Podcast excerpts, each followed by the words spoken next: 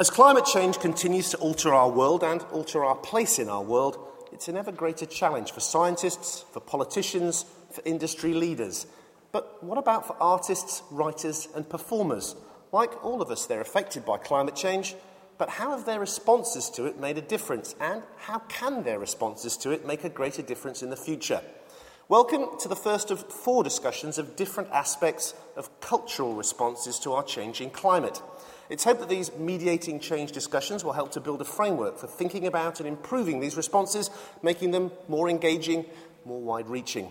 And this being the first, we're going to start by looking at how we got to where we are now, at the recent history of using arts and culture to engage with climate change. What's been effective, what hasn't, what's raised awareness, and what, if anything, has changed policy, practice, and behaviour.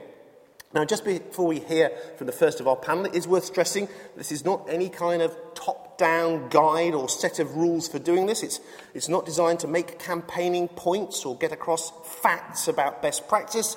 The whole idea is to create some thinking space where art practitioners and researchers can make more sense of the broader cultural dimensions of climate change and why something that affects our entire planet, our entire species, calls for new kinds of artistic responses new ways of evaluating them, and arguably new ways of evaluating what it is to be human. Now, there is lots more I could say, but I'm going to leave the bulk of the talking to our panel. We have a social scientist, an academic in the field of environment and the arts, a choreographer, and a geographer. And we're going to start with the science and Diana Liverman, Professor of Geography and Development and co director of the Institute of the Environment at the University of Arizona. She's been working on climate change throughout her career as an environmental social scientist, right back from her PhD research in the early 80s on how global warming might affect world food security. Uh, Diana, can you recall, since you were kind of in on the ground floor, when, when climate change first emerged as an area of research and when you first became aware of just how great the consequences might be? Well, I'd be about 150 years old if I really went back to the oh, ground floor. Um, so we've been increasing the greenhouse gas concentrations in the atmosphere since the Industrial Revolution. Uh, but I would um, really track the first interest in climate change more broadly would be the Stockholm Conference in 1972. And that's when I started to become aware about climate change as an issue. But then it sort of, you know, bubbles along. And then I think the really big news at least in North America, where I've been based for a lot of my career, was uh, what happened in 1988. There was a massive heat wave.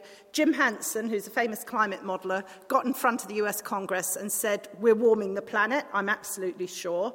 That then produced a lot of interest amongst scientists and policymakers, and in a way led to the formation of the Intergovernmental Panel on Climate Change that produces all those reports that tell us what's happening, but also in 1992 to the UN Convention on Climate Change, which is what gives us the policy framework. So I think that sort of 88 92 period was really important. And then along with that, the arts community, writers, artists do start to get interested. And I would say that back, um, sort of, even from 1972, with the sort of flowering of the environmental movement, you start to get artists being interested in the environment.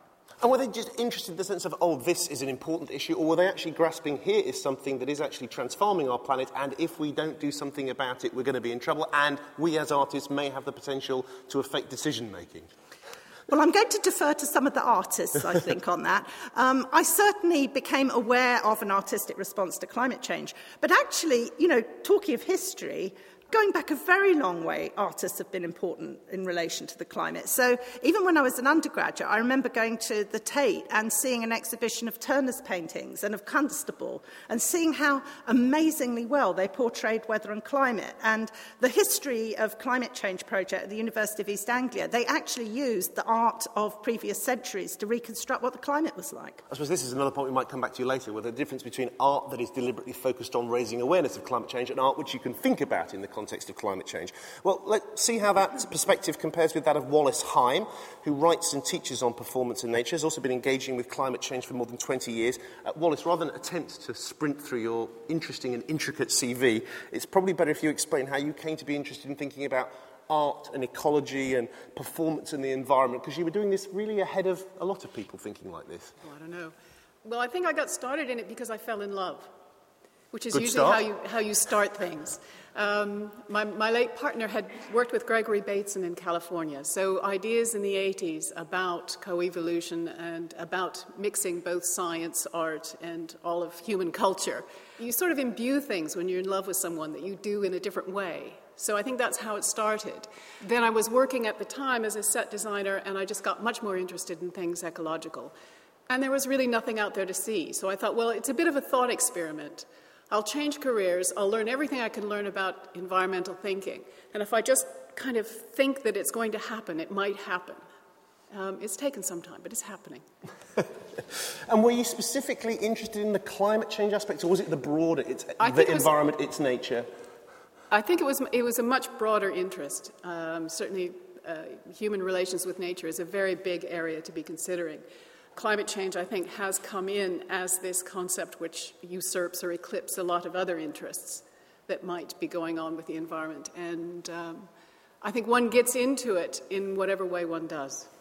And you're particularly interested, I think, in, in taking performance arts of all kinds out of the normal context and putting them into a more everyday context. It's a bit like the Quakers, you know, trying to get away from the structures around religion and putting them into the everyday. You want to take art out of the, out of the structures in which we perceive it.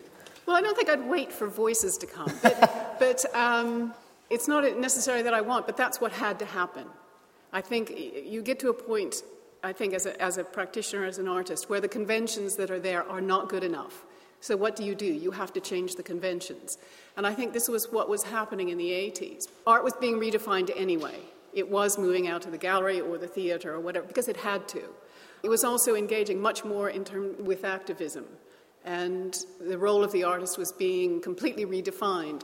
And some of that work really did have very, very strong connections to people's relations with the environment or with nature. And this comes full circle with climate change because And the art is the everyday and it's changing all our everydays. Okay, at this point I'm going to turn gracefully to choreographer Siobhan Davies. Had her own company for over 20 years, uh, along one of the leading uh, independent dance companies in the UK. Several works are on the school syllabus and her studios in London are designed to encourage all sorts of interaction, interdisciplinary meetings and mixing. Also very involved with the Cape Farewell Arts, Science, Education, Navigation project that's voyaged to the Arctic and beyond. Siobhan, we've, we've heard from Wallace and Diana about their very long history of involvement with this, although Diana stresses she doesn't go back the full 150 years. But does, does the same go for you, or are you a rather more, more recently on the climate change interest? I'm a very recent apostle. And at about the same time I was invited to, by Cape Farewell to go to the Arctic, I was building a studio in London. And the idea behind the studio would be that I would find a place that was safe and exciting for dance artists to discover um, more delicacy, more sophistication, more methods of exploring the physical and the emotional and the thought. And then I went to the Arctic, and the, my body was nowhere.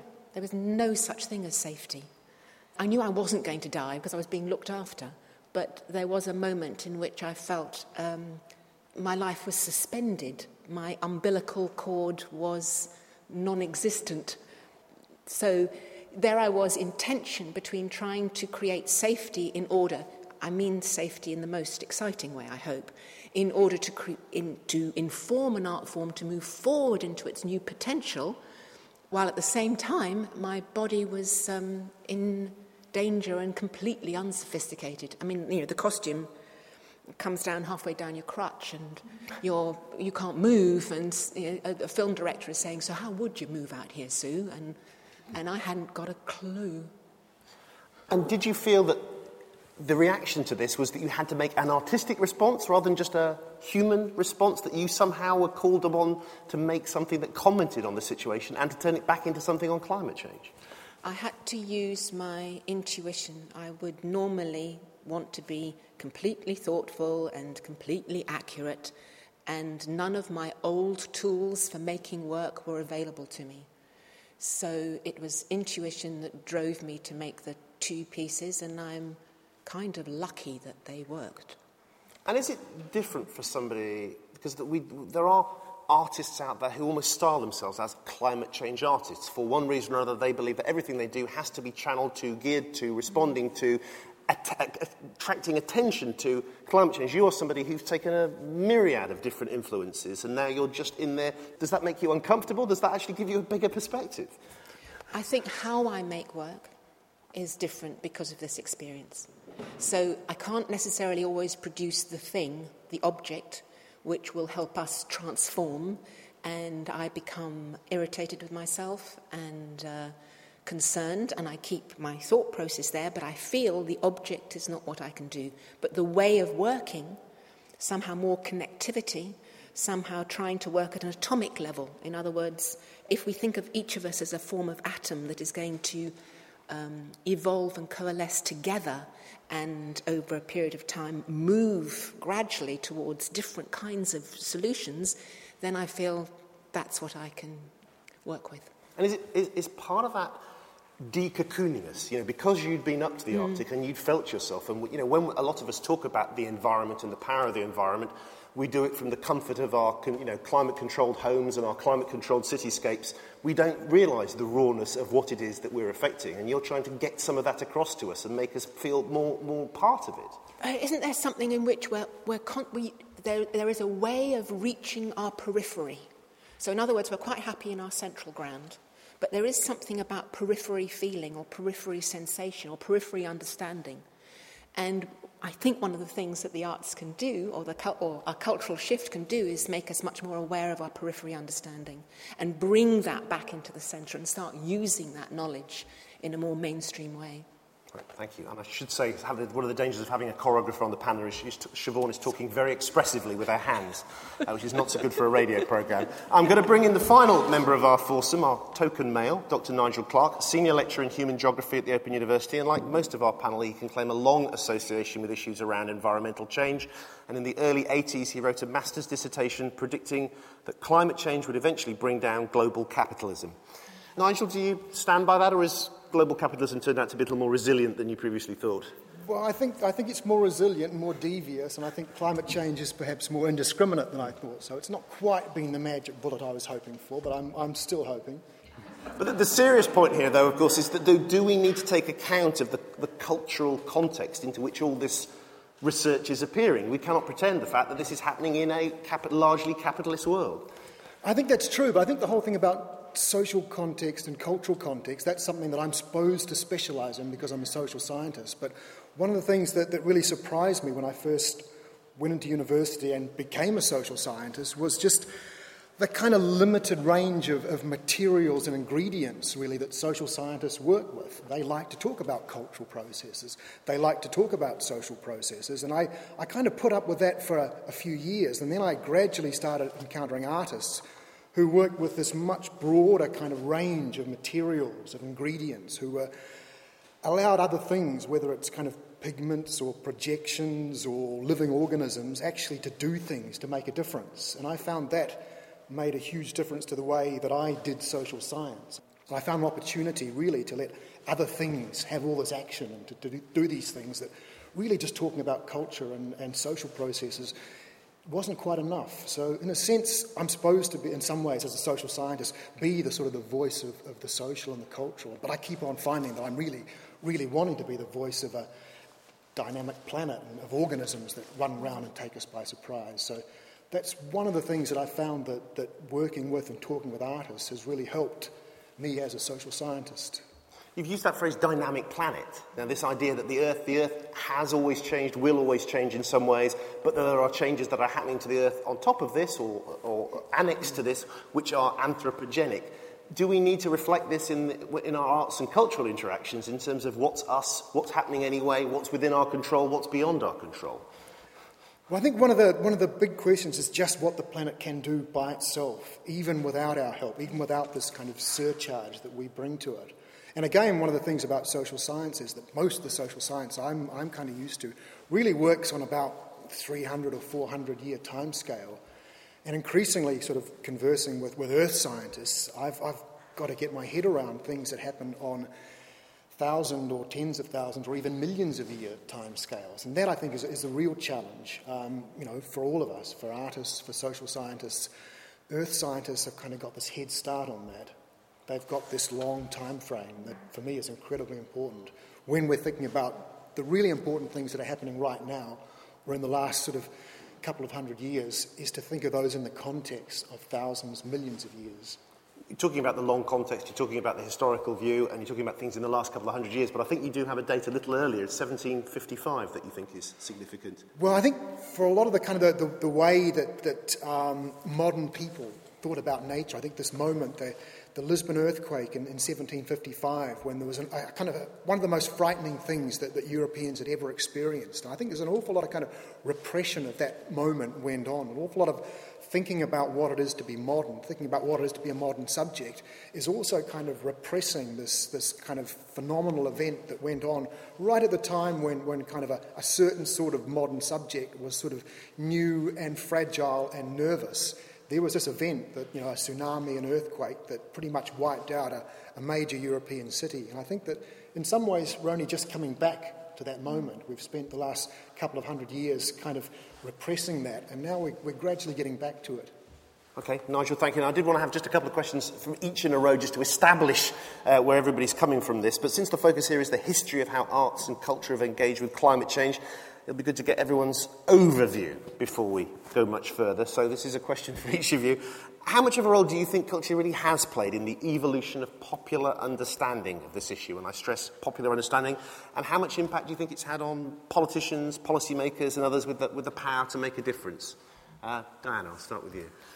Well, I think not much yet to be honest. Um, particularly if I think of um, the American public, the one that I engage at the moment, but also European publics. I think that their framing of climate change is so deeply informed by the media and the popular media, not what I think of as the sort of artistic media, that it's, it's hard to see broadly in politics and in individual human behaviour yet the influence of art and culture. And even the science that people know in relation to global warming is really pretty minuscule in terms of what's actually informing their understanding of the climate change issue or they're willing to respond to it. But I think that there are, there are pockets of inspiration, and I've certainly seen that over the last five years in my own engagement with the arts community. So that there are moments where I do see hundreds and thousands of people, thousands of people, inspired by art to think more deeply about the problem of climate change. But when I actually think about the magnitude of the solution, the politicians that must make decisions, the millions of individuals that must change their behaviour, I don't sense that culture and the arts has really reached them yet. Right, there's lots, there's not, there's a shortage of it, it's just not as effective as it might be. Diana? I'm sorry, Wallace? Well, there's, there's part of me that wants to say I think that's the wrong question. Then say it. you know, you know that um, yes, of course, it's the right question. You, of course, you want arts to, to influence everything and all of that, but but in a sense, it's asking for a very instrumental view of the arts. And I think if you start with that premise, you're going to get a very different kind of art and culture response to it you know, you're going to ask for education, you're going to ask for impacts, you're going to ask for all those things that policymakers can hold on to. And I'd rather give policymakers something they can't hold on to. Right. So we've got to, we mustn't just kind of get fixated on the kind of didactic aspects. It's things that may not even you might not even be aware that they're dealing with this, but will have some influence, or some things that actually just become part of the well, broader I, culture and encourage us to think in these lines. Well, I, I, just want to keep sort of subtlety and nuance and complexity in there. I don't, I, I don't necessarily, I think we've learned that messages doesn't, don't work. We've, you know, we've, we've learned all that. I think as a tangent to, to that a little bit, I think what's interesting is that some artists are now starting to actually work within the legal system or work within the judicial system or, or directly within the political system. And I find that expansion of where artists can work very, very interesting, as well as just what, you know, what is presented to the public. So it's a, a rather more subversive way of working. Siobhan, do you want to take this on further? Because there is obviously, I have been rightly reprimanded for the notion that, that, that art, art that is deliberately setting out to change things is only a tiny subset of what's available. But do we need to actually have some kind of criteria to look at cultural responses to climate change and think about whether they're making a difference? Or is it just perfectly okay if there's a cultural response and it doesn't affect anyone at all? Well, the word is urgency, so mm. the, we're under pressure. And I suppose maybe being under pressure is a complexity for us. So I love that idea that we might need a more nuanced or a more complex response. There's one area where I'm, I'm not convinced about this, but I'm trying to think about it, is um, the gaps between disciplines, either different artistic disciplines or between uh, the judicial or between the science and the arts. And if we're not too um, overly directed, so in other words, the science must meet the artist and they must make something, the tension between the exactitude of those two forms and what happens in the gap between them makes me feel that that's the energy plane that we might be able to work on more, but we're not doing it yet, and the urgency requires that we do. Right, I'm paraphrasing, but I think there's a, there's a, a Nobel Prize winning cyberneticist, Norbert Wiener. He said the most, all the most interesting developments in science come in the no man's land yes. between disciplines, and we need this same attitude to expand further. Nigel? I think artists had a, a, had a huge impact, but almost sort of incidentally. I want to go back to kind of the earlier in the 20th century when really what artists did was a whole lot of work kind of breaking boundaries, opening up, working within limits, breaking out of limits. And I think that that then sort of fed eventually into kind of consumer culture, helped turn us into the sort of people we became in the second half of the 20th century. And, and we're the sort of people that then confronted the climate change message. So I think in all sorts of ways, the arts, the, the kind of the avant-garde arts, prepared us for climate change. But one of the things that then happened when environmental change became a problem was that there was a lot of, early on, there was a lot of kind of talk about limits to growth, about restrictions, about belt tightening, about narrowing horizons. In a lot of ways, the arts already in the 20th century had prepared us not to welcome those things. So we were kind of all geared up for something else. And then along came the, the environmental kind of message about restriction, limits, belt tightening, and we kind of didn't really want to hear it. And I think it's, it's taken a long time for climate change to, to bring about a new message that isn't about restriction and limits, it's about things we can't know and unpredictable things. And then I think the arts and, and the sciences have, have kind of converged again, and they're doing it now. They're, they're coming together after the sort of earlier period of kind of being drawing apart. Siobhan, from what we've said here, do we need to actually, when we're thinking about these arts, think about climate change differently from any of the other of the subjects that you might have picked up on in a, in a previous piece of choreography? Does it have its own rules? Does it have its own challenges? Is it, is it different to other things as a subject matter because of the magnitude, the intangibility, the time shifts that are involved in dealing with it? I wonder if it's that the human being is obviously central to climate change, but when we first start to think about it, do we think about it in terms of place and landscape? So then, where is the human being part of the romance of it rather than the devil of it? So, if we look at somebody like Bob Dylan, okay, so I was brought up with Bob Dylan and anti war stuff, and yet war sex, death have romance in them, if, if I'm using that word rather carefully. But it's a, it's a human practice um, and a human problem practice. And then suddenly you've got place and you've got vast sense of place. And where do we fit in? And I think that's the, that's the dilemma for me as an artist, is suddenly it feels very small if I make something and I put a human being in a context, whereas the subject is vast so for me, it's the tension between the enormity and the single figure. And that, I'm finding that hard.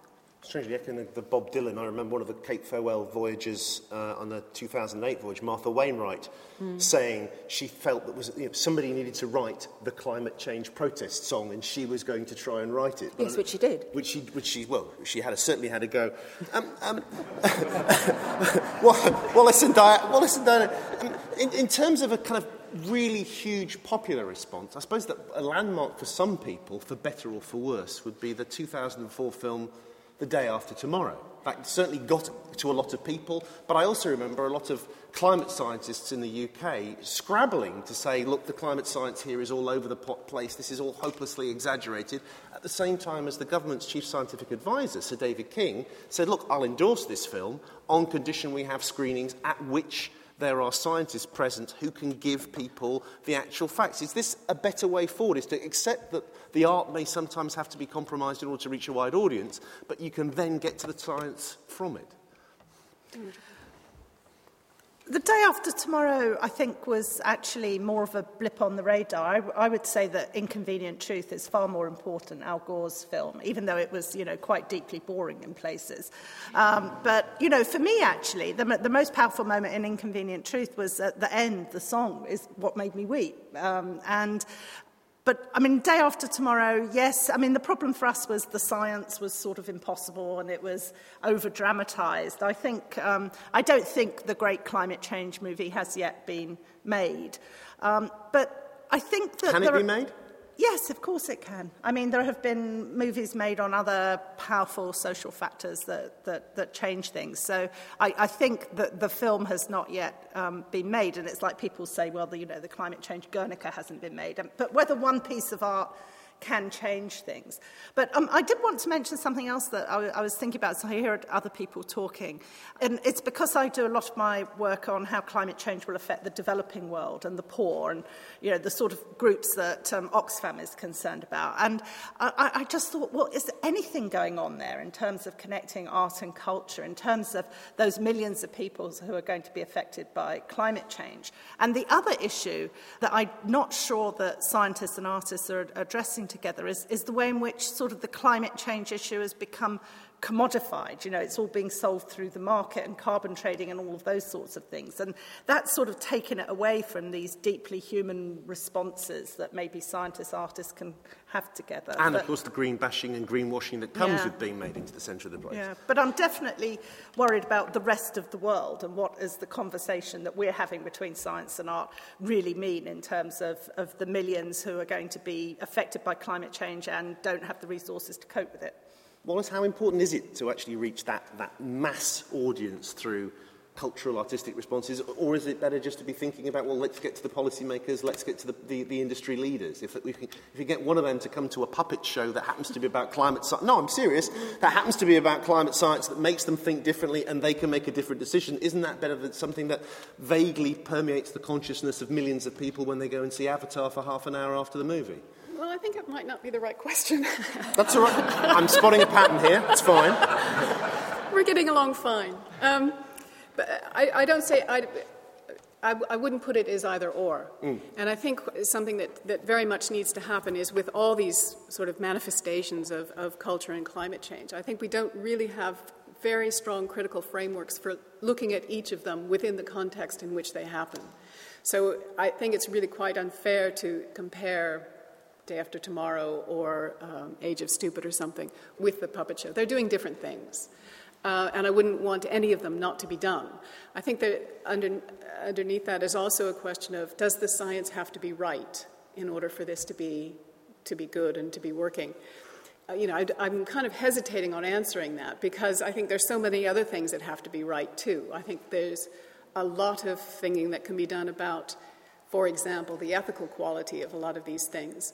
And in a lot of the and the political analysis of them as well as just whether or not they got the science right. And I think one area that slightly touched on with Diana is that hasn't really been very very well explored is much more nuanced emotional qualities in these works. So you get the big blockbusters, but the emotional quality is really banal.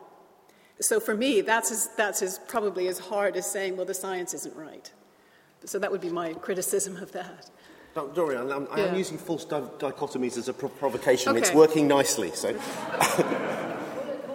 say something just between the, the, the, day after tomorrow and I, I think Siobhan's point about kind of romance. Because for me, one of, the, one of the things that, that that movie did do was to kind of bring in that whole story of, of abrupt climate change. Mm-hmm. It brought it in in a pretty dodgy, dubious way, but it still put it on the agenda. And I thought that there was that amazing image of the Earth from space, and suddenly it's, it's kind of you know, fully glaciated. And, and what that did was we'd had years and years and years of that kind of whole Earth image from space, which was really a kind of a static image. It, it did some wonderful things, but it really gave us a very static Earth. And one, one image that, that the day after tomorrow brought us was this suddenly a different perspective, which was, you know, a glaciated Earth. That, that whole Earth had, had kind of shifted. Okay, it shifted a little bit too quickly. It shifted overnight, which was a little bit exaggerated.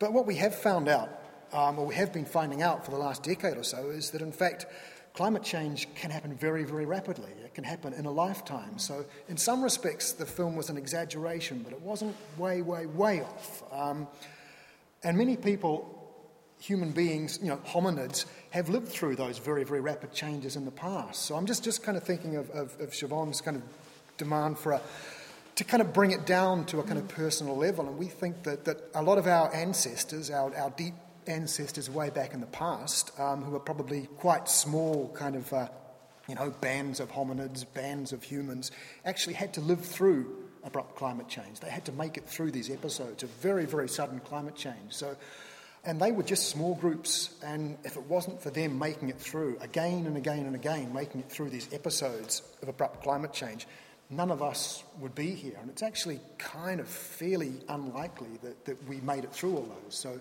in some respects, the fact that, that we're all here is, is kind of, um, you know, it's fairly unlikely. But this is one of the, one of the things that the challenges to get across with this, isn't it? Is that climate change is not unnatural. Something that affects a species on a remarkable scale is not unnatural. What we're after in some cases is a form of special pleading. We want to actually be able to continue with our lifestyles as much as possible as we have in the past with the minimal change, while nevertheless we are transforming our planet and our planet is making it impossible to do so. So we're actually trying to ha- come up with something impossible, aren't we? But, but isn't, I mean, it's different because this is an ethical question now because we are creating this change, which we didn't in the past. And in creating it, we have to take more responsibility than just reacting. And also by creating it, some people are much more vulnerable than others, including many people that didn't cause it.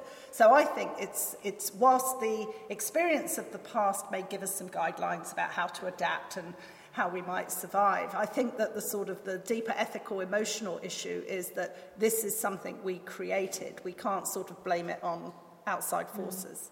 How closely, when we're talking about responses and, and communicating the sort of things you're talking about, how closely do we need to get down to the nitty gritty of the science? Does it need to be, is it broad brush, or is it quite important that in some areas, in some cases, uh, scientists, artists work closely together?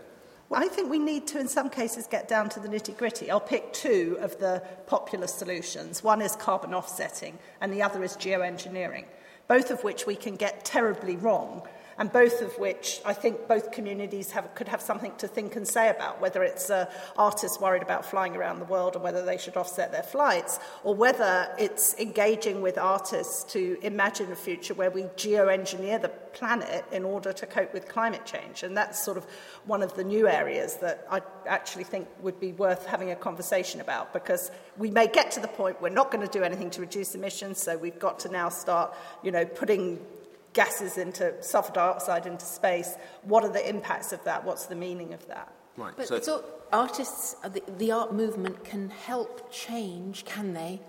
Um, human understanding and human empathy and human engagement. So it may not be that we can only work because of what science is telling us. Science is telling us something, and we have to be open to receive it. And I feel that's what an art knowledge can do: is change or adapt some kind of receivership. And by being open to, and receiving it, then we may be able to alter how we respond to what's right, happening in its broadest us. sense, the arts help us define who we are as humans, and who we are as humans will decide how we respond to all these various situations. What about something that also within Diana's point there, she was talking about artists in terms of their emissions, their sustainability of the works they do, independent of what the subject is how those works are constructed. Is that an important part of this? That actually thinking about are we making sustainable art? Are we doing things in a carbon efficient way? Or is it in the end what ends up being presented to the audience of all paramount? Got to be both. I mean, um, certainly if I can't produce the object, then how I'm making it or how I'm not trying to expend energy is the thing I can do. So then I'm going to try and work on that, or how I can make connectivities that I might not have done before, but now my, my community seems so much larger and so much more exciting because I've, I've thought, um, I've tried to think horizontally rather than hierarchically. And if you're thinking hierarchically, then you're trying, maybe you're always trying to make the object. But if you're thinking horizontally, then you're trying to link with, very, with different people and different practices. And that has felt to me more inventive. Because I can certainly think of examples of people I know who have certainly engaged with this from a rock band touring in a mm. carbon neutral way, even though there might be nothing in any of the songs that's about that, and the songs might be advocating all sorts of wild and crazy lifestyles, but they'll pick up on, oh, okay, it is possible to do it's, these things. It's practical, and so possibly some people's response can be really practical, and well, that's fantastic. Nigel, do we, do we have to, in the end, think about, we've touched on this already, but the, the human induced versus the non human induced? Or is that because for, for a lot of people out there in the general public, the big story is simply there is climate change, it is a bad thing, it is to a certain extent our responsibility. There are things we can do to offset it, there are things we can do to mitigate it. The idea of how much is us and how much isn't is, is almost taken out of the mix. I think being able to, to speak about what we've done and what the planet does itself in the same breath. We have to, to, to not think about it as an either or thing. I think that the whole sense that the reason why we can have such a massive impact on the planet is because, in a sense, it's kind of precarious. It's, its climate systems are poised. And if they weren't poised and precarious, if they weren't capable of tipping and shifting, then we wouldn't be able to have the impact we, we have on the planet. So it's that sense of being able to think the two at the same time together. And I think that that, that kind of comes back to, to Diana's point about, about responsibility. I'm thinking particularly about the, the responsibility that, that artists have and the responsibility that, that policymakers have. And I think, in a sense, they're, they're different kinds of responsibility because I think one of the things that, that artists do, they part of their response to the world is to experiment with materials, to experiment with different ways of bringing things together. But they tend it's very hard to, to know what the ultimate outcome is. And I think artists tend to work experimenting with things without really having to know what the ultimate outcome is. So it's an open ended process. Whereas policymakers in particular kind of have this responsibility where they really have to deal with you know, millions of lives.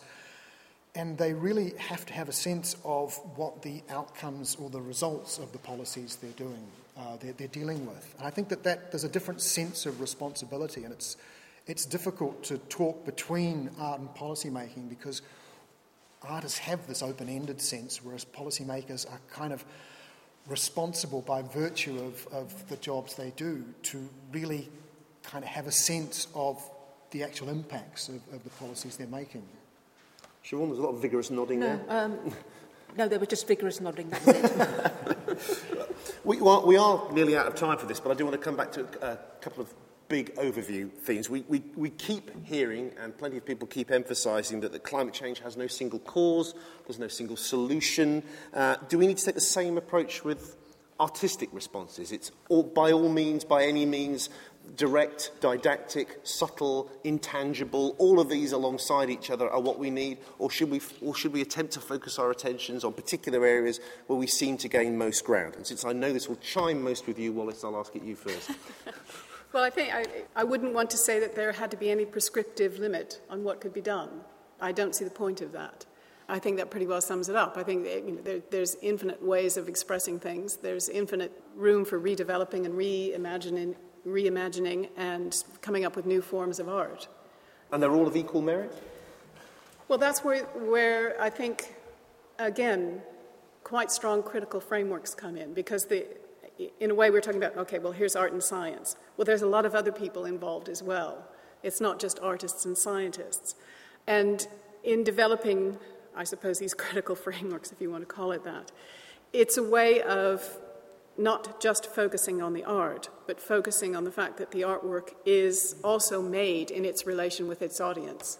It's not just the object, it's the relation that it creates within the public realm. And I think there's a, much more scope for thinking about that, as well as just thinking about what, you know, what that particular artwork was. Where does it fit? How does it work? Who does it, who does it speak to? And each form is going to come up with something different. Uh-huh. I think that there's a parallel here in that whilst it's good to have a diversity of responses, the research that I've done looking at uh, how everybody else is responding to climate change, cities, states, individuals, suggests that yes, you want a lot of different actions, but actually networks make a massive difference. So I think my suggestion is, however diverse the artistic response is, there's powers, power of networks to link people together, to share best practices, to inspire each other, and to influence policy and the public. So I think that the individuals linked into networks is what could make a difference. Nigel? Um, I think yeah, that, that whole thing about, about networking to transform is incredibly important, but I still want to come back to the, the kind of the unknowingness of, of doing art. I mean, I come from a part of the world where, for various, often for aesthetic reasons, an awful lot of organisms were introduced to help you know, transform the landscape. And some of these introduced organisms completely transformed entire continents. Rabbits got let loose, and look what they did to Australia and New Zealand. They completely transformed the landscape.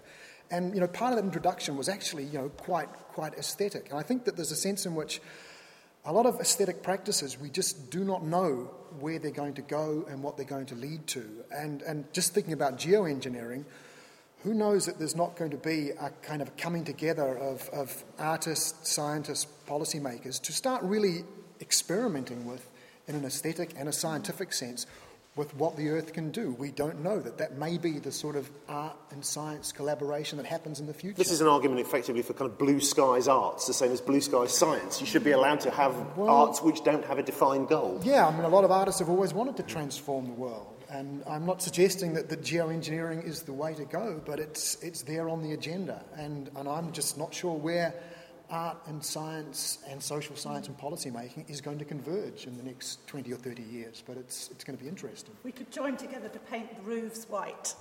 Okay, that's, that's a start, but wait, wait till the end of the programme. Uh, Siobhan? I think it's something to do with the language in which what we are doing is made common to a larger group of people. So I think we need more commentary. I think there needs to be more people who are looking at this and making comment on it and giving language to people who might not be involved in the arts and science, a way of feeling included in this. And finally, briefly, one cruel question, but I wanted to give it your best shot. If there is, if there's one lesson from the history of cultural responses to climate change that can usefully inform what we do now and in the future, what is that lesson? Nigel. Well, I would say that an awful lot of culture going back over tens, hundreds of thousands of years is in fact already a response to climate change. It's how we got through climate change in the first place.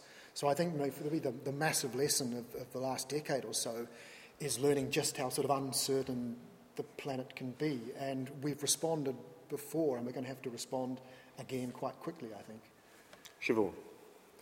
I'm not quite sure if this is a cultural response. I've been looking at um, how the brain works. There have been studies on neurological pathways and we have quick hard drives to things like anger and jealousy and sex and territory, but we do have empathy and compassion and thought and feeling within us, and we don't expose ourselves to that. So there has been this practice, and I'm wondering if we can use that practice to develop our thinking and our responses in a different way.